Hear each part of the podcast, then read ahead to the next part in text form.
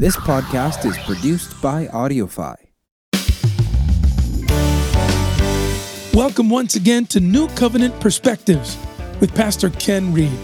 I'm Herson Gonzalez of AudioFi Productions, and I'm so glad you found this podcast. Last week, we were in a great conversation about the word dangerous, and Pastor Ken was teaching us all about the dangers of this little thing called the tongue. This week is part two, and I'm so glad you found us for this second part. With that, let's say hello to uh, the host of our program, Pastor Ken. How are you, sir?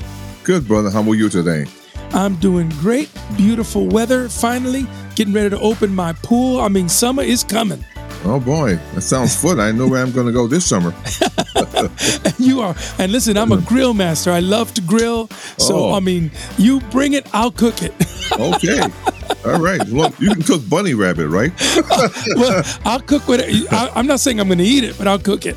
Uh, okay. We are on our second part of Dangerous. I've got a little quote for us to start us off. The tongue has no bones, but is strong enough to break a heart. So be careful with your words. Oh, I love that one. Powerful. No bones, but strong enough to break a heart. That's right. With that, let's get into the word of the day. It's time for today's, word on New Covenant Perspectives. Dangerous Part 2. Pastor, do you want to give us a quick recap of what we covered, or, or do you want to get right into it? No, I- we give a little review. So, like we said, the word is dangerous. This is part two. Um, the word dangerous, as we said last week, is an adjective. An adjective is a word that modifies and describes a noun. It will usually describe an environment, a person, an object, a function, or a setting. It is defined as something that is able or likely to cause harm, injury, or even death. We live in a very dangerous world, and it's becoming even more dangerous every day. As we move closer to the return of Jesus Christ, it's going to become even more dangerous for you and me and all believers. Now, I'm not saying this to be dramatic or to produce some form of fear in the listener, but I am saying it as a point of truth and as a warning so that we might be prepared and that the return of the Lord will not be as a thief in the night to you. Now, on most occasions, especially in a church setting, whenever we hear the word warning, it produces a sense of fear and dread inside of us. But because God's love and his great love for us, he does not send warnings to frighten us. God does not want his children responding to him because we're afraid of punishment. God wants us responding to him because we recognize his great love for us. So God sends warnings. Now, a warning is designed, especially one like this, is designed to alert you and I to a danger that's up ahead. It is an, it is an, an act of kindness and concern for your safety like those flashing yellow lights we see on the highway. You're driving along at 70 miles an hour and you see the caution lights. Those lights aren't there because the people are mad at you. They're warning you that coming up ahead, you need to make preparations so that you will be safe. And that's why God sends warnings to us. Warnings provide us ample time to prepare and so that we might again avoid injury, harm, or even death. So our focus is on the dangers of our tongue. And we talked about this a little last week, and I want to continue here this week.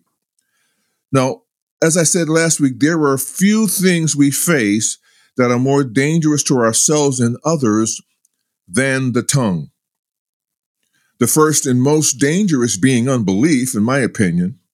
For the scripture says, without faith, it's impossible to please the Lord. I believe the second most dangerous thing that we can face is our tongues. James chapter 3, verse 8 makes this statement. It says that the tongue is full of deadly poison. Now just think about that.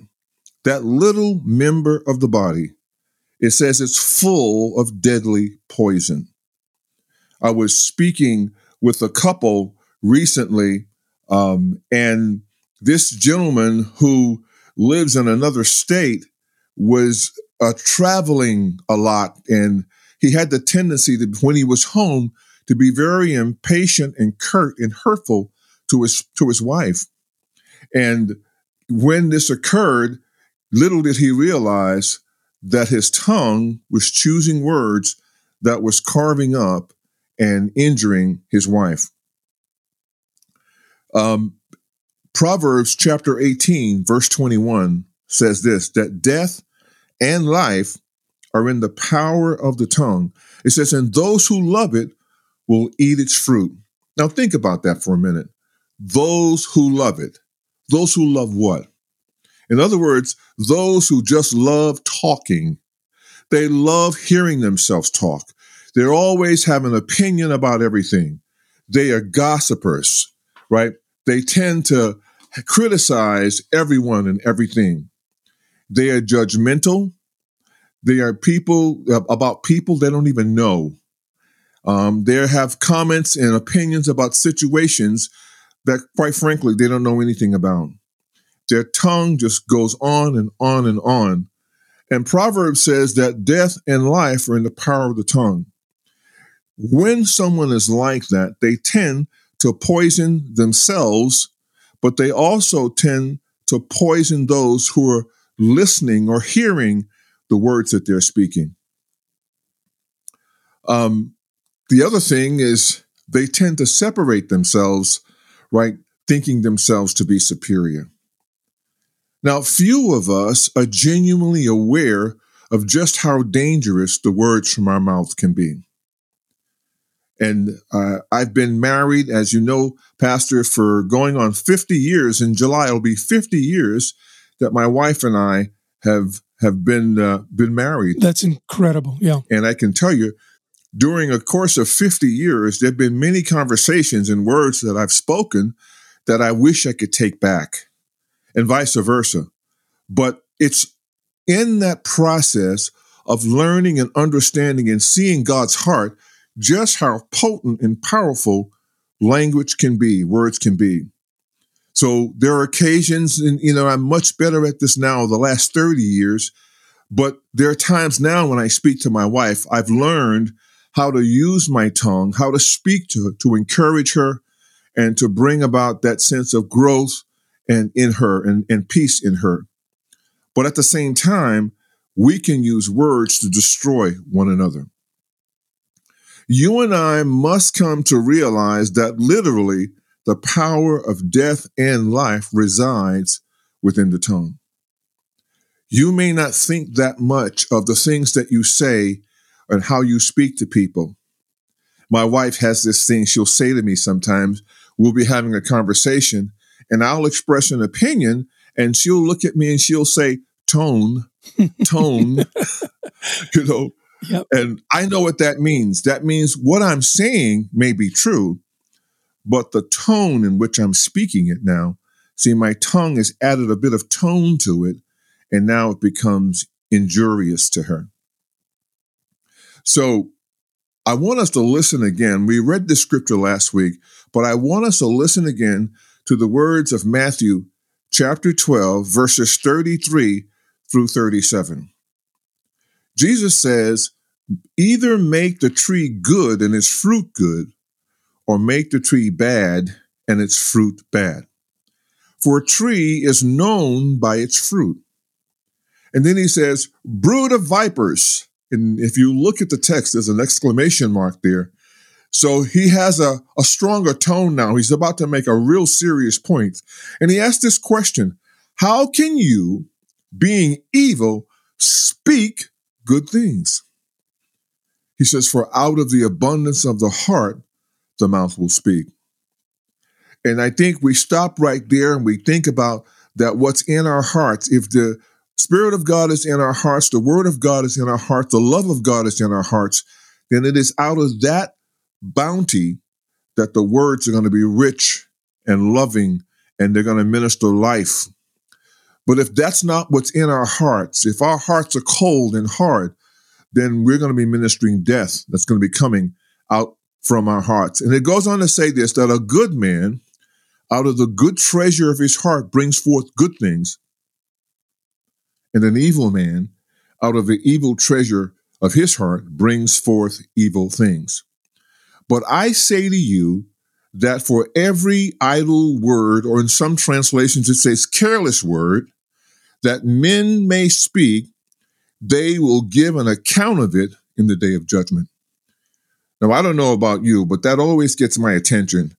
Every idle word that men speak, you and I will have to give an account of the things that we say. That's how important God, that's God's investment in language, that we are created in his image, and that when we speak words, now listen, we're not creating like God. We're not, we're not being God, but certainly there's a, a dimension of our lives that you and I can speak life or death to another person. He says, For by your words you will be justified, and by your words you'll be condemned. And like I said, that scripture always gets my attention. Just think about the impossible nature of watching every single word you speak. Can you imagine that? What a task that might be. You can see what an impossible task that might be for you and me. But listen, beloved, be of good cheer. The scriptures declare, Greater is he that's in me than he that's in the world. Beloved, you and I are called to be a people who walk by faith and not by sight. Now, sight being the physical dimension, sight being that self reliance, that physical place where we're relying upon our own ability to meet a standard of God. Romans chapter 1 17 says that we who are justified by God shall live by faith and not by sight. And again, sight being a picture of self effort, you and me trying to manage ourselves. And I always say, if it was possible for you and me to manage ourselves, God wouldn't have had to send his son, Jesus Christ, to redeem us. God could have just said, look, you know what to do, just do it. And then that would have been it. Jesus could have stayed. The responsibility of meeting God's standards would have been on you and on me. Secondly, there would be no reason for the Holy Spirit he wouldn't have anything to do in the earth today if the church, if the people of God could simply do all the things and meet all the standards that God had for them. But that's impossible. We cannot do it. So we're in need of the Holy Spirit who's in us to be at work to establish kingdom order and to maintain our lives for us, to help us. Philippians 1 and 6 says, he who began a good work in you is the one who continues that work until its completion. Now, that's a good place for a hallelujah. Beloved, the responsibility for accomplishing God's work in us is not ours, but the greater one who lives in us, in other words, the Holy Spirit. Now, James chapter 3, and we're just going to go through this text and we're going to just think about some of the things that the writer James is saying here. And it's the first few verses with James. He says, My brother, let not many of you become teachers, knowing that we shall receive a stricter judgment. There's a verse that says, To whom much is given, much more is required. And then verse 2 says, For we all stumble in many things, all of us. He says, But if anyone does not stumble in word, he's a perfect man. In other words, he's a mature person and he's able to bridle the whole body. Now, listen, if you don't stumble in words, how you speak, right, you're able to manage and maintain your entire body. Indeed, we put bits in horses' mouths so that they may obey us and we turn their whole bodies that little bit that clips on the side of a horse's horse's jaw And if the rider wants the horse to stop, he pulls back on the reins. And that, but that motion pulls and stretches the jaw of a horse. It creates a, a measure of pain and it brings the pains in the horse's entire body to a halt. And he says that, he goes on, he says, look at ships. Although they are so large and are driven by fierce winds, they are turned by a very small rudder wherever the pilot desires. He says, even so, the tongue is a little member and boasts great things. See how great a forest a little fire kindles. Brother, what was that quote at the beginning that you, you mentioned earlier? Could you say that quote again for me? Is that a possibility? Absolutely. The tongue has no bones, but is strong enough to break a heart. So be careful with your words. Wow. It says, even so, the tongue is a little member, it has no bones. Mm-hmm. It seems like a small, insignificant thing, right? But it's strong enough to break a heart. The broken bone can heal, but the wound uh, uh, that a word opens can fester forever. That's right. There are people that I know in some of our counseling sessions, they are, you know, their their parent, their mom or their dad has been dead for 20 years mm-hmm. and they're mm-hmm. still wrestling right now 20 years after that person died with something that was spoken to them. They're still wrestling with that thing even though the person is not even around anymore because that tongue made such a wound in that person's life and that person has struggled to get past that wound and to experience a sense of healing. It goes on in the next verse, it says that the tongue is a fire, a world of iniquity. The tongue is so set among our members that it defiles the whole body and sets on fire the course of nature, and it is set on fire by hell. Now that's a mouthful, right? It's set on fire by hell. For every kind of beast and bird, of reptile and creature of the sea is tamed and has been tamed by mankind.